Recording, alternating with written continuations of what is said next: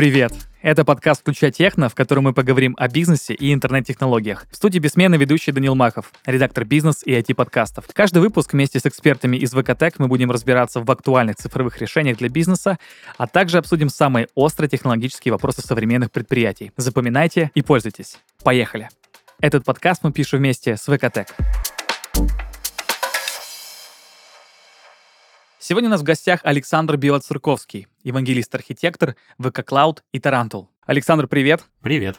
У нас сегодня такая интересная заглавная тема этого выпуска. Как создавать корпоративное ПО в современных реалиях. И я, наверное, думаю, что лучше всего начать, это было бы логично, с вопроса о том, что же такое эти современные реалии. Какие есть проблемы? Что вообще важно здесь сказать? Да, спасибо за вопрос. Я на него отвечу как архитектор с некоторым опытом и... Да, действительно, сейчас есть некая специфика, и сейчас можно времена наши назвать в полной мере любопытными, поскольку двадцать лет назад, например, когда я только начинал заниматься корпоративным ПО и архитектурой, то в большинстве текущих вызовов или о тех масштабах, которые сейчас вот эти вызовы приняли, мы даже не говорили, либо мы говорили о них, но мы не могли предсказать, что они, например, происходить такими темпами.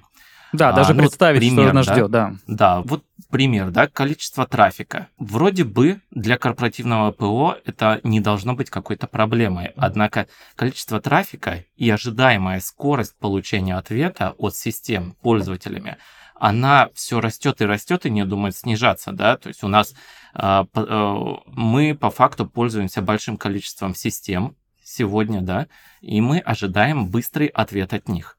Да. Что это означает? Это означает, что мы, как архитекторы компаний и компаний в целом, да, мы должны постоянно двигаться вперед именно в плане оптимизации наших систем. двадцать лет назад такого не было. Мы делали систему, потому что мы знали, что, условно говоря, там страничка весит, да, например, сто килобайт, и она передастся быстро. Сегодня уже страничка веб-системы — это уже такой серьезный большой кусок информации, и далеко не всегда он передается быстро. И наша задача сейчас э, отвечать на эти вызовы. Насыщенность сетевых систем повышается. Что это означает? Это означает, что количество трафика увеличивается. Соответственно, перегружены системы, которые передают, да, просто сетевые системы. Угу. И это выливается в то, что автоматические алгоритмы и, в принципе, балансировка этого трафика, она начинает вести себя так, что мы не можем предсказать, как будет идти трафик до наших пользователей. Вот, например, человек сидит в Новосибирске, да, и сделал заказ пиццы. Заказ пиццы — это корпоративная система. Да, почему? надеюсь, да, надеюсь она... что он сделал заказ из Новосибирска, а не из Москвы. Да, э, он сделал из Новосибирска. Как пойдет запрос к системе и как быстро ответит система этому пользователю, каким образом этот запрос пойдет через все эти сетевые инфраструктуры, которые сейчас настроены, да? Сейчас очень сложно предсказать, и поэтому одним из главных трендов, которые я вижу как архитектора, это не просто оптимизация, а разработка новых подходов к проектированию корпоративных систем. Что еще? Из э, немножко менее техническое, да, но тем не менее очень э, чувствительное для бизнеса, большое количество пользователей используют поисковики. Да, да а, я, наверное, что все. Делают? Да, наверное, все. Много людей просто даже на сайты заходят, вбив в поисковике название этого сайта. И что делают поисковики? А поисковики ранкируют сайты по скорости их ответа. Да. То есть понимаете, да, к чему я веду? Да, увеличивается да, да. количество трафика, усложняются маршруты трафика. И если мы не отвечаем на это, то результ... наши пользователи, они могут нас просто не найти. И это напрямую влияет на наш бизнес. Это очень серьезная задача, которая сейчас стоит перед э, техническими командами, мне кажется, любого корпоративного сервиса. Да, ну вот мы обозначили три такие глобальных проблемы, и есть ли вообще э, какие-то возможности с этими проблемами бороться? Какие здесь вообще могут быть решения? Я скажу следующим образом, да. Конечно же, есть. Люди вообще очень креативны в разработке новых подходов. Вместе с этими новыми подходами, конечно, увеличиваются и масштабы обычно проблем, с которыми мы пытаемся справиться. Но я скажу, возможно, избитую фразу, которая с каждым годом, на самом деле, все становится критичнее. Мы должны быть одновременно гибче, быстрее, но, тем не менее, не жертвовать нашими процессами. Как это сделать? Работать вместе. Пример. Безопасность. Да? Сейчас очень много угроз по безопасности. Я даже не сказал вот, ну, в ответе на ваш первый вопрос, что сейчас большая проблема с безопасностью, да, то есть не только с нагрузками на систему, но и с безопасностью. И при этом нам нужно быстро разрабатывать наш продукт. Быстро да, чтобы, чтобы он отвечал новый... всем требованиям безопасности, чтобы со всех сторон все были довольны. Да, понятно. Да, и чем быстрее мы выкатим наш продукт на рынок, тем лучше. Но что происходит сейчас, что периодически я наблюдаю? Скорость э, жертвует безопасностью. И жертвует безопасностью для того, чтобы выкатить быстрее продукт. Ну, time to market называемый, да. Жертвует, да, time to market, сокращение time to market. А, как это решить? А, на самом деле, конечно же, нету какой-то единой методики для этого, но а, если мы посмотрим на новые подходы, которые сейчас в индустрии появляются, а, например, подход а, DevSecOps. Вот если мы вспомним лет десять назад, подход DevOps был, да? DevOps подход состоял в том, чтобы разработать некий фреймворк, некую методологию и смотивировать, сделать так, чтобы наши команды разработки и эксплуатации работали вместе для того, чтобы достигать большего. Потому что когда у нас разработчики не знают, что там делают там, за стеной э, команды эксплуатации, то есть вот этого канала фидбэка нет, то это приводит к тому, что у нас могут возникать на любом этапе ошибки, на любом этапе разработки. Это было десять лет назад. Вызовы по безопасности были, конечно, большими, но сегодня они еще больше, и появляется методика DevSecOps, когда мы внедряем в это уравнение специалистов по безопасности, которые, используя инструменты и методики, позволяют сделать так, чтобы, во-первых, все работали вместе над продуктом, во-вторых, мы сдвигали планирование по безопасности влево. Это означает, что мы планируем вызовы какие-то по безопасности и их исправление как можно раньше. А к чему это приводит? В идеале это приводит к тому, что мы разрабатываем продукт быстрее, безопаснее, но при этом мы не жертвуем важными характеристиками для нашего продукта. Ну да, win-win такой получается. А, да, да. А, резюмируя, да, чем больше, как это говорится, стейкхолдеров, да, находится внутри обсуждения, внутри а, рабочего процесса разработки корпоративного ПО, тем лучше, потому что это позволяет нам избежать большого количества проблем в будущем. А нет такой проблемы, что, наоборот, просто по логике кажется, что чем больше людей заняты в процессе создания какого-то определенного продукта, тем больше, скажем так, распыления, тем меньше фокусировки. Как будто бы чем больше людей, тем больше мнений, тем больше важных каких-то аспектов для определенного человека с определенной специализацией, как будто бы это, наоборот, должно как бы уменьшать скорость разработки. Да, замечательный вопрос. В целом, как я уже упоминал, да, вот двадцать лет назад это могло бы быть неправильным подходом. Звать кого-то, помимо разработчиков, да, большую команду собирать. Но за двадцать лет наша индустрия, она очень преобразилась, а в ней вместе с ней преобразились и вызовы. Соответственно, сейчас нам нужно постоянно искать компромисс между тем, кого позвать, и тем, кого не позвать, да?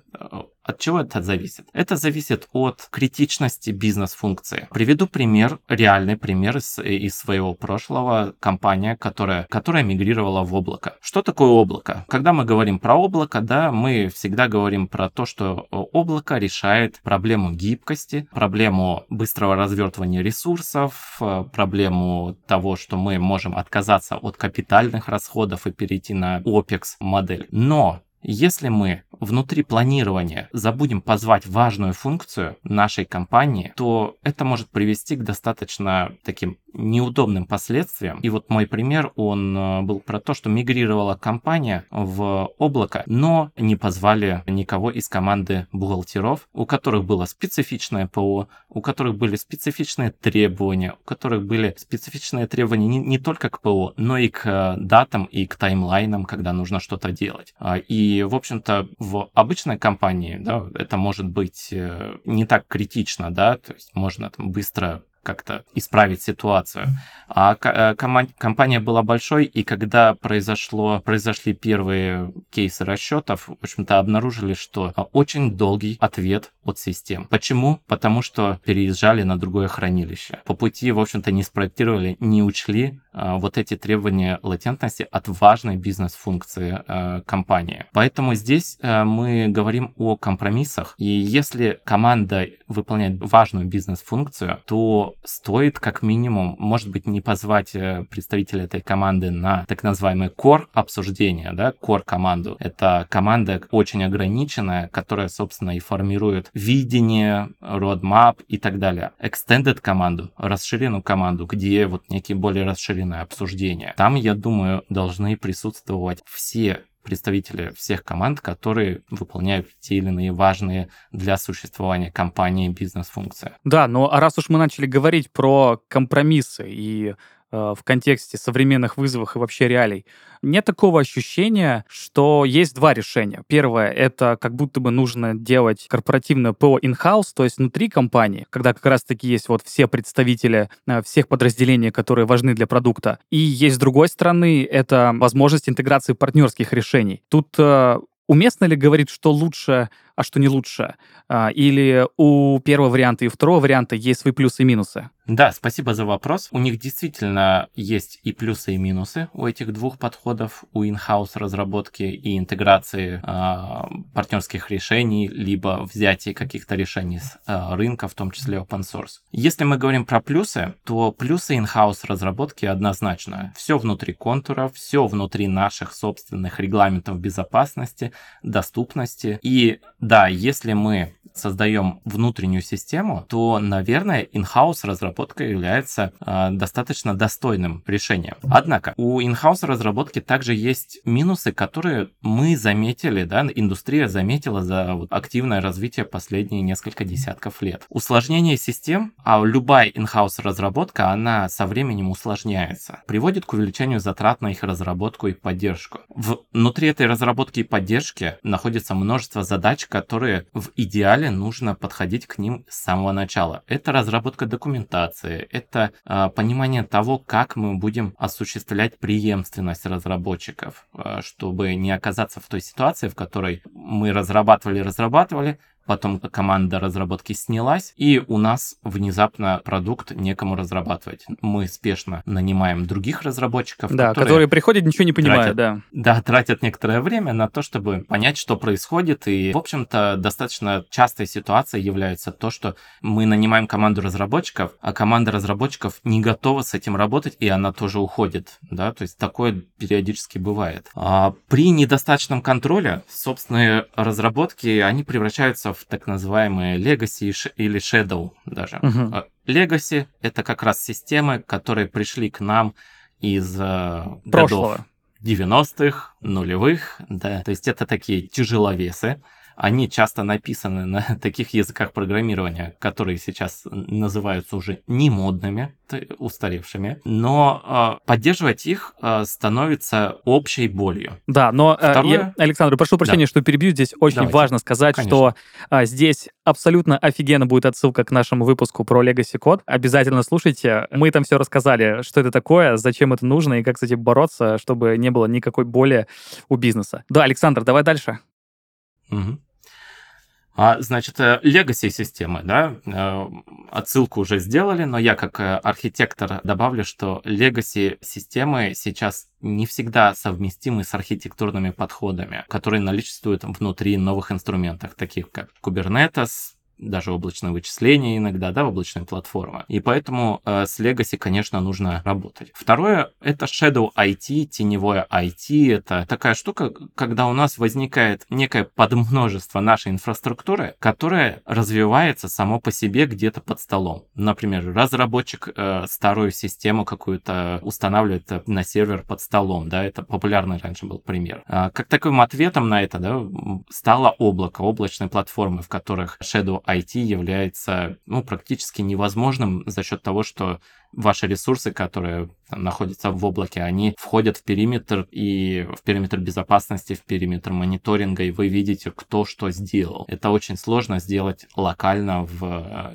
при in-house разработке. Если это не open source, да, то есть если мы делаем in-house разработку на основе open source, открыт, свободно распространяемых компонентов, это может быть сложность в доработке под другие сценарии, потому что одной из главных болей разработчиков является ситуация, в которой они приходят, им говорят, нужно доработать вот этот модуль функциональный для вот этой системы, но нет ни документации, ничего. Дальше уже зависит от э, уровня разработчиков, от уровня их интереса к происходящему. А, но так или иначе, in-house, конечно, разработка имеет э, и свои большие плюсы, и свои большие минусы. И если мы говорим, да, про некие компромиссы между этими подходами, то если мы выбираем in-house, то это, наверное, должен быть продукт наш, должен быть сервис, который выполняет некую уникальную, критическую функцию для нашего бизнеса. Ну, в качестве примера это может быть э, самый простой пример, да, это автоматическая банковская система АБС, да, через которую проходит вся критическая история внутри банка.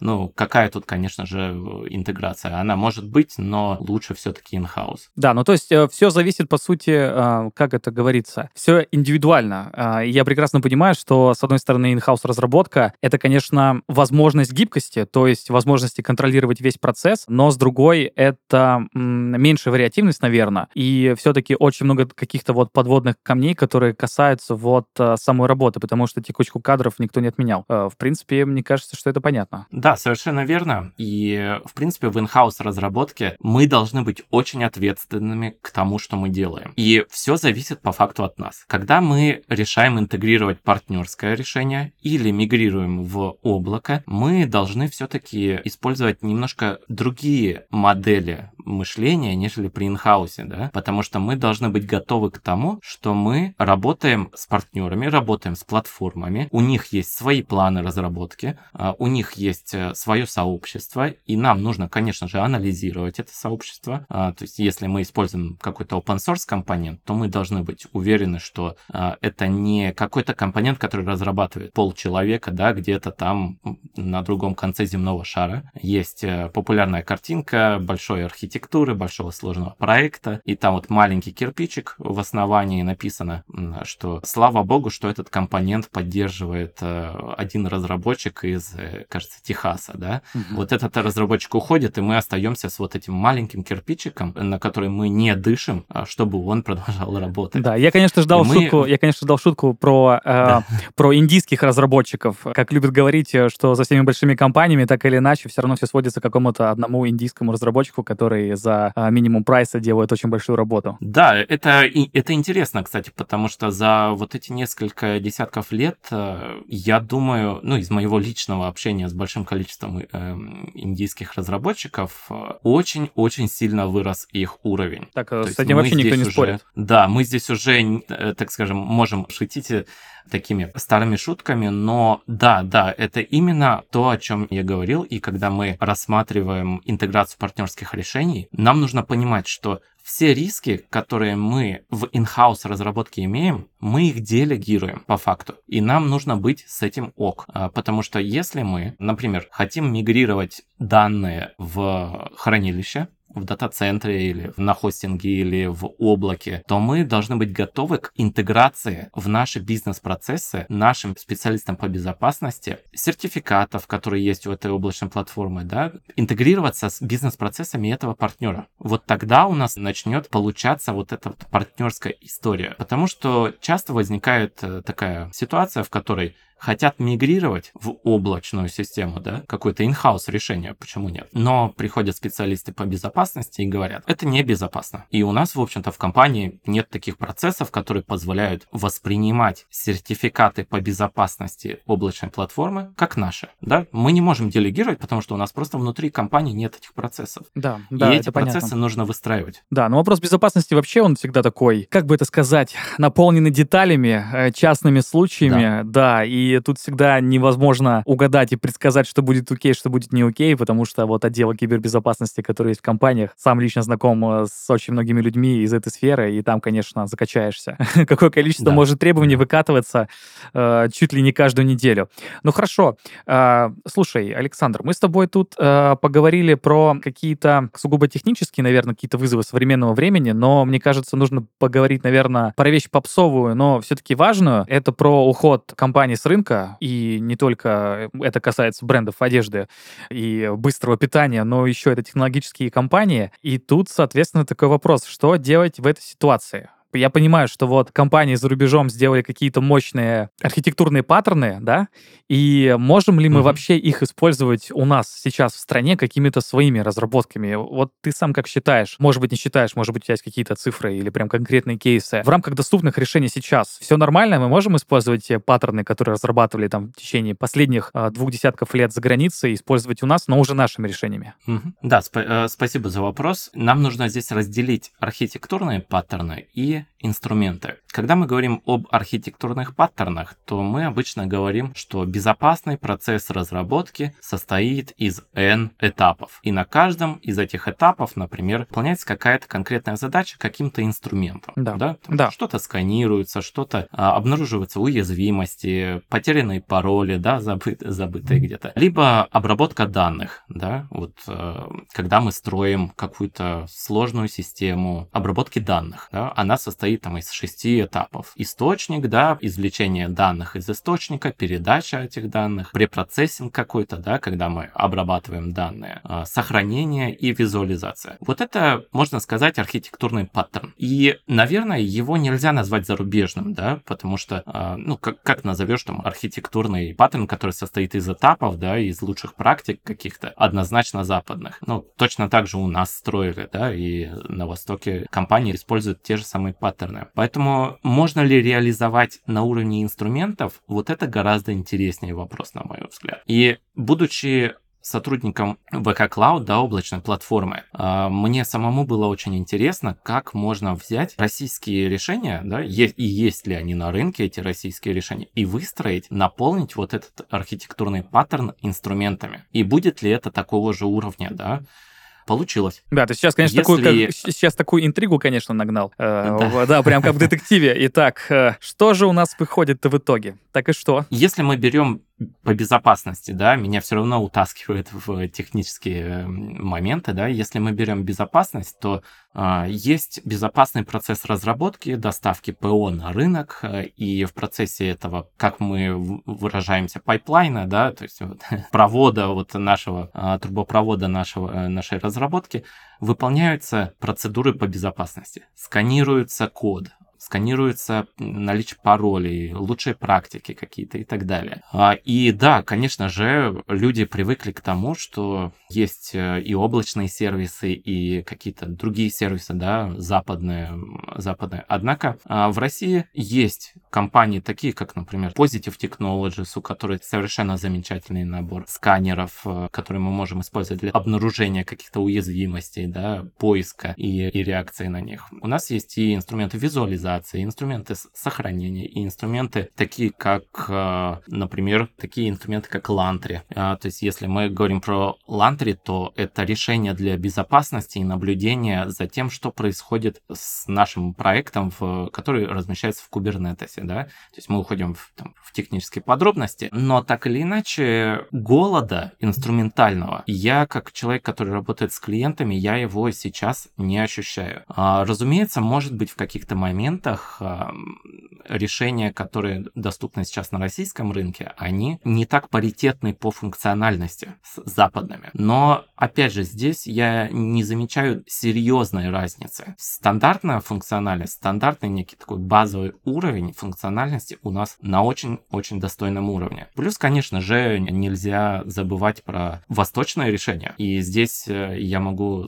с полной уверенностью сказать, что я работал очень много с решениями, которые были разработаны коллегами из Китая, и это высочайшего класса решения. На них ориентируется, ну, как минимум, большая часть, да, продвинутого индустриального мира внутри разработки. Поэтому однозначно здесь мы можем повторить паттерны вот эти, да, на инструментальном уровне. И, наверное, так. Да, Александр, что-то мы всех нахвалили, и китайцев, и коллег на рынке, но почему-то вообще не похвалили ВК. Думаю, здесь было бы логично все-таки рассказать, есть ли какие-то инструменты от ВК. Разумеется. ви кей Cloud — это платформа, и под платформой имеется в виду очень важный момент. Во-первых, это набор сервисов, то есть конструктор сервисов, которые можно использовать в любой момент, запустить, выключить, перестать оплачивать и начать оплачивать в другой момент, да? Что для некоторых типов корпоративного ПО очень важно, которые особенно работают с сезональностью какой-то, ну, например, черная пятница, да? Да, магазин классический работает, пример, да. Работает. Да, классический абсолютно пример. Работает, работает, а потом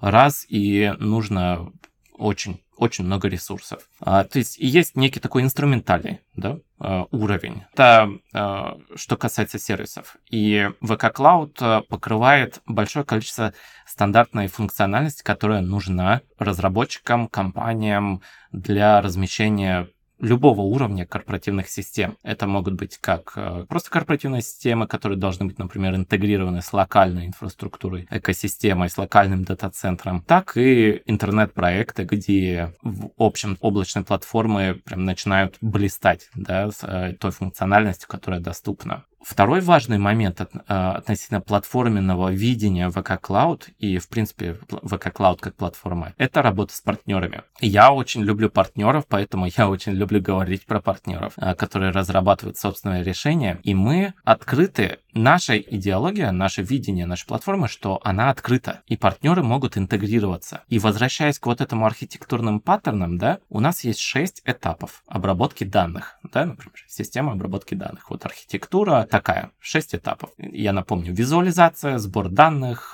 препроцессинг и так далее. И ви кей Cloud может быть платформой, на которой работают, можно выстроить вообще полностью эту историю, mm-hmm. полностью разместить все инструменты на ви кей Cloud, и они будут, конечно же, там и автоматическое масштабирование можно будет настроить, и каким-то образом там гибкие настройки выполнить mm-hmm. по безопасности. А можно что-то Но, одно. А можно что-то одно. И это очень важная история, что мы можем выстроить вот этот вот архитектурный паттерн таким образом, что у нас часть будет ви кей Cloud, а часть партнерские решения. Почему это важно? Потому что для того, чтобы это работало, нашей платформе нужно работать с этими партнерами, быть открытой, потому что если мы говорим, что, дорогие разработчики, вы можете настроить инструменты таким образом, да, вот часть ви кей Cloud, часть партнерские, а потом разработчик сталкивается с тем, что то тут, то там подводный камень, и не факт, что это тестировалось, да, может быть. Это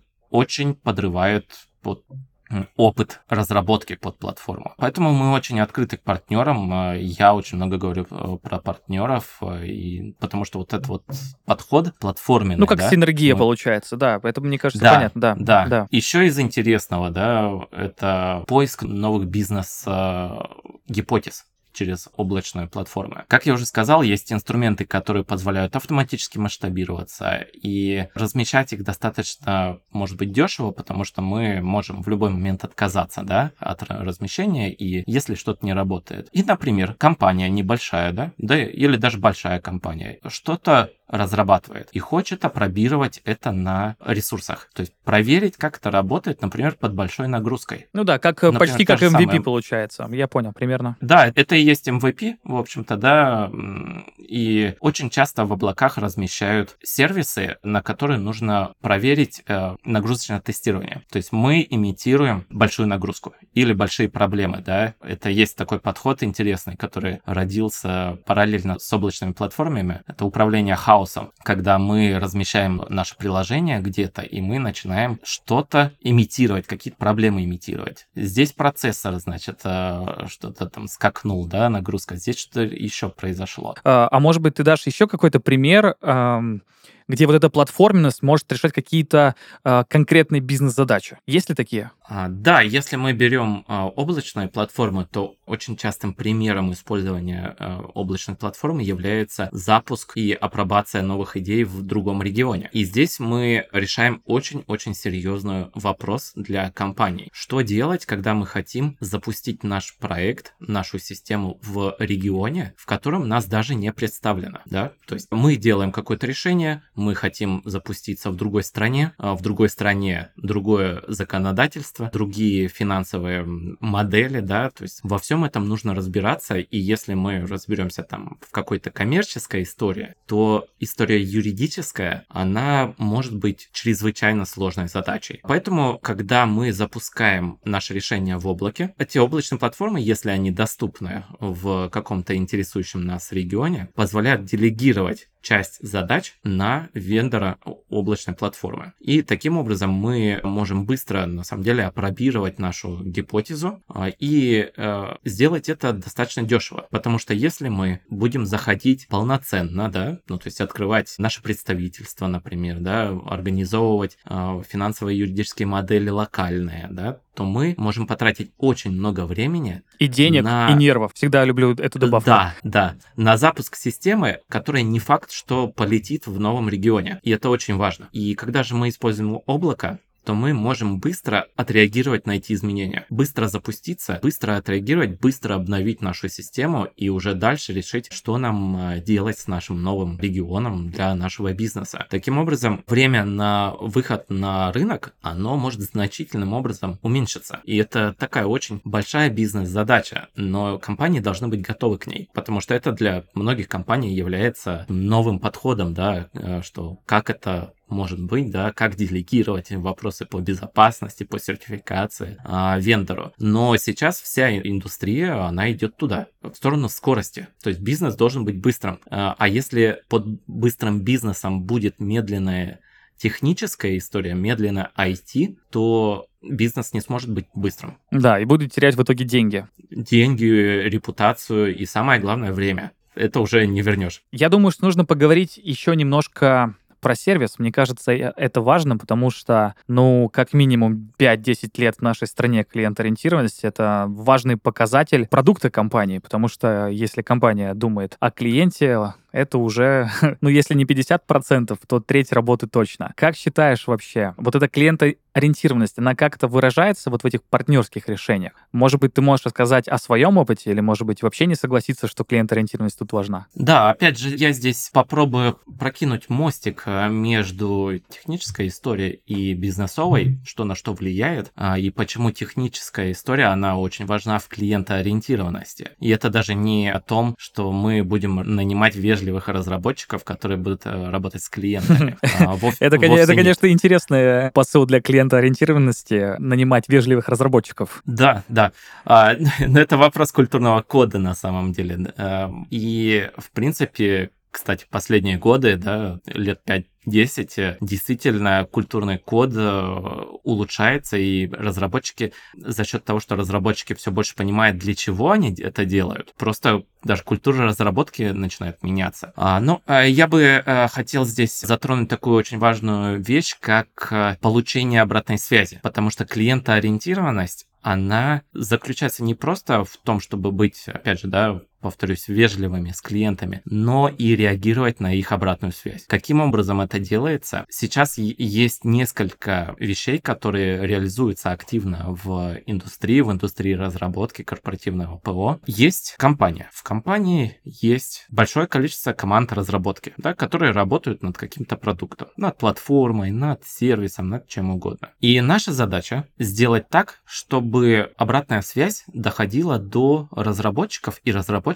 понимали, что за этой обратной связью лежит серьезная потребность. Потому что, ну, на самом деле, да, печальная реальность разработки в том, что очень часто приходит обратная связь неконструктивная. И эта неконструктивная обратная связь, она может очень сильно отразиться на качестве продукта и то, каким образом он реагирует на изменения на рынке. И здесь происходит следующее. Есть у нас некоторое количество команд разработки. Что нам нужно сделать? Привожу реальный пример того, как это было сделано. Составили матрицу зрелости команд разработки. Матрица границу зрелости в одном конкретном моменте, в том, как они принимают обратную связь и как работают друг с другом. А есть потребность, потому что есть потребность, есть история, которая называется Inner Source, история, которая методология, на самом деле, которая призвана увеличить степень взаимодействия между разработчиками внутри компании. Поскольку, опять же, вот мы говорили про DevOps, про DevSecOps, есть проблема, особенно в больших компаниях, что разные команды разработчиков делают одно и то же. И в итоге приходят там, если не с мажорными сервисами, да, с функциями, то очень часто в каких-то мелких вещах они дублируют друг друга. И вот модель зрелости по этой истории, она имела несколько уровней. Первый нулевой уровень — это ничего не делаю, да, просто работает как работает. С другими разработчиками не работают, с сообществом клиентов не работают, просто команда, которая сама в себе на самом деле. И дальше по уровням, я пропущу технические уровни, я сразу перейду на самый высокий уровень, это сообщество клиентов и разработчиков. Внешне. То есть, исходя из этой модели зрелости, каждая команда разработки, кто находилась на этом уровне, она должна была иметь внешнее сообщество, в которое мог бы прийти любой клиент, любой разработчик, спросить, что и как, да, с продуктом происходит, принести свою обратную связь, как-то повлиять на продукт. И не так много, конечно, групп на, на таком уровне, но они есть. И они достаточно видимы на рынке, потому что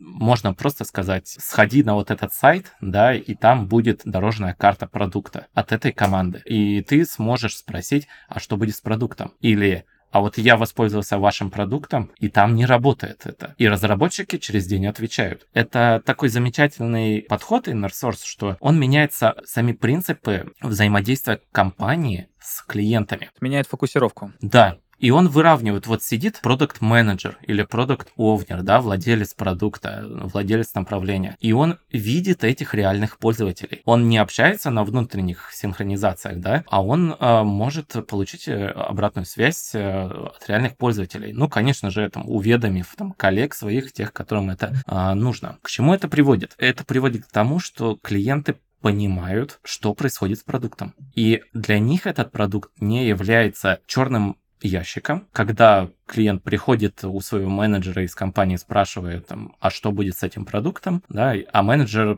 вынужден неделю искать, кого бы спросить, и не факт, что там ответят. А поэтому вот за счет исключительно технической истории сейчас в индустрии происходит эволюционный сдвиг, который позволяет разговаривать нашим разработчикам с сообществом их клиентов. И, да, напрямую а, понимать как это запросы, отражается да. на бизнесе. Да, как это отражается на бизнесе? Очень просто. Уменьшается время на получение обратной связи. Один из самых таких знаменитых примеров, таких фундаментальных, это Microsoft Windows. Windows долгое время имел достаточно закрытый канал обратной связи. И что происходило? Если бы я был пользователем, я отправлял э, обратную связь, Связь, да, и дай бог, например, через полгода я бы что-то увидел, да, потому что это отправлялось куда-то там, где-то оседало, кто-то решал, и для меня было ноль видимости о том, что произойдет. Microsoft проделал огромную работу, используя вот эти как раз выкладки по Inner Source, и смог значительным образом сократить и, и увеличить видимость этого. Но и к чему это привело? Это привело к тому, что внутри компании уменьшаются затраты на разработку, на тестирование, и мы можем общаться напрямую с клиентом и на самом деле адаптировать неким образом жизненный цикл продукта на клиента. Это такой,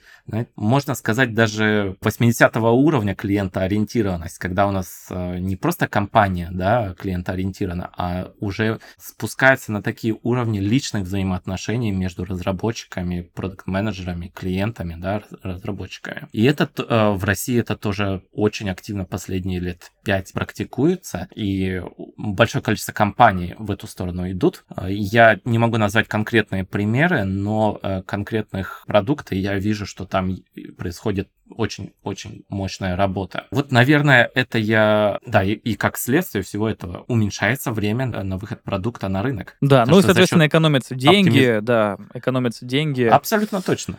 Абсолютно точно. Да. Мы экономим время разработчиков, и вот мы уже выкатываем пораньше продукт. Это замечательная э, история, которая, которая сейчас, как мне кажется, любой владелец бизнеса должно стоять в задачах. Да. Обсудить, угу. как строить сообщество клиентов вокруг продукта. Ну, мне кажется, это просто Невероятный такой разворот вопроса про клиент-ориентированность. Вот хотелось услышать одного ответа, услышал совершенно другой, который был лучше того, что я представлял. Это, конечно, что-то, как мне казалось, из разряда будущего, но все-таки это настоящее. Но про будущее я всегда спрашиваю, и на этом, наверное, будет мой последний вопрос. Я сейчас прекрасно понимаю, что вот предсказывать что-то по поводу будущего — это немножко странно, потому что горизонт событий, по крайней мере, в данный момент — это не года, может быть, месяцы, а может быть, даже не недели, вдруг и дни. И все-таки, если мы попробуем предсказать будущее, с какими трендами или, может быть, проблемами мы будем сталкиваться при создании корпоративного ПО? Как считаешь? Тут, конечно же, можно абсолютно фантазировать и полагаться на свое визионерство. Ну, я архитектор, поэтому гадание на архитектуре, можно сказать. Да? О, так это почти как на кофейной гуще, мне кажется. Звучит, по крайней мере, да. Да, да. Ну, я вижу такие тренды, как усложнение, в принципе, ситуации с тем, что я говорил в самом начале, да, увеличение количества сложных вызовов по безопасности. Сложных вызовов в том плане, что э, мы э, говорим уже о так называемой безопасности цепочки поставок. И, то есть цепочки поставок, когда мы рассматриваем, нужно доработать вот этот модуль функциональный для вот этой системы, да, и есть несколько модулей. А все, что до этого, вплоть до того, насколько надежно у нас сервера приезжают в дата-центр, да, это все тоже периметр безопасности. И сейчас активно эта история обсуждается в индустрии, в рабочих группах, как же это интегрировать в жизненный цикл организаций. Потому что, ну, честно, я, я скажу, что я не вижу, не, не увидел э, готовности, и вот многие очень через себя переступают, чтобы хотя бы в эту тему зайти. Увеличение нагрузки, соответственно, да, э, это все приводит к тому, что мы начинаем по-другому относиться к инфраструктуре, к своей, к железу, да, мы пытаемся перейти на какие-то операционные расходы больше, там, на облачные платформы, да, однозначно этот тренд будет идти некоторое время, да, переход на облачные платформы. Но за счет своей операционности, да, что мы переходим на более гибкое планирование, мы, конечно же, там, сложнее заявлять, что мы можем там еще год, да, будем сидеть на облачной платформе или два года, то есть скорее это действительно сокращается время, время планирования. И этот облачный тренд, он будет идти.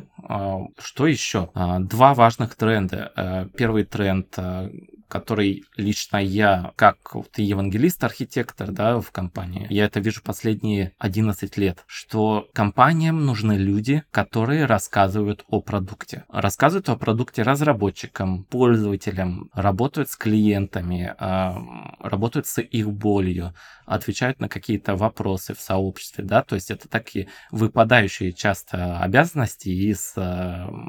из общего жизненного цикла компаний. Обычно их называют евангелистами, может быть, девелопер-адвокатами и многими другими. Сторителлерами. Сторителлерами, да, бренд-адвокатами.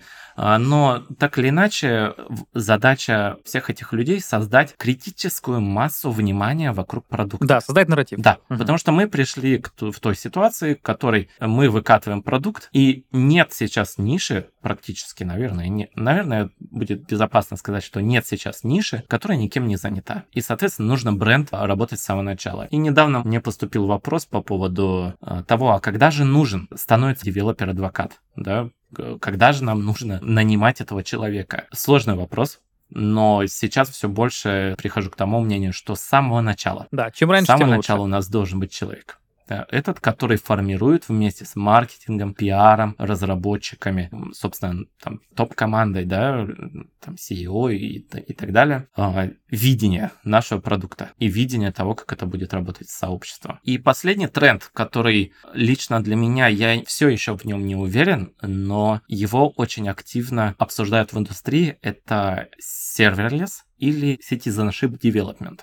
Поясню немножко. Если мы раньше говорили про инфраструктуру, да, сервера физические и так далее, потом говорили про виртуализацию, виртуальные машины, развернутые на физических серверах внутри дата-центра нашего. Потом мы начали говорить об облаке. Но в облаке мы избавлены от необходимости физических серверов, но у нас все равно есть обязанности по поддержке неких логических вещей по поводу инфраструктуры, настройки, оптимизации и так далее. И одна из последних их методологии и технологии, это serverless, то есть бессерверные вычисления. Когда у нас есть, условно говоря, окошко, в которое разработчик кладет свой код, и дальше уже облачная платформа, а это обычно на облачных платформах сервисы такие есть, выполняет этот код тогда, когда нужно. Это из, вот такая вот последняя из последних веяний. Citizenship development — это Это гражданская разработка, если можно так сказать. Достаточно популярный сейчас подход, когда мы разрабатываем платформу для нетехнарей. Например, есть у нас большая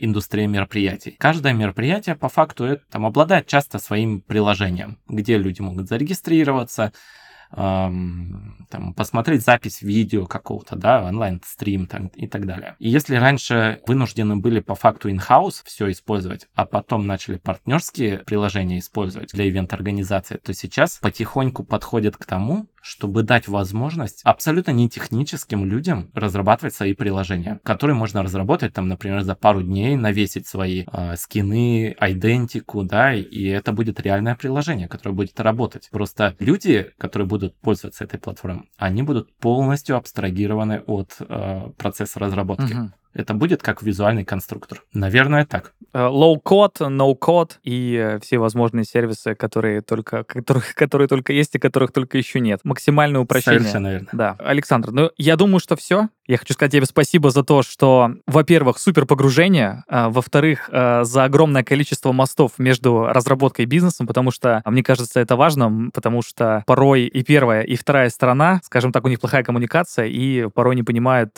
кто, для чего, зачем и как. А ты все понятно на пальцах объяснил. За это большое спасибо. Всем пока. Спасибо.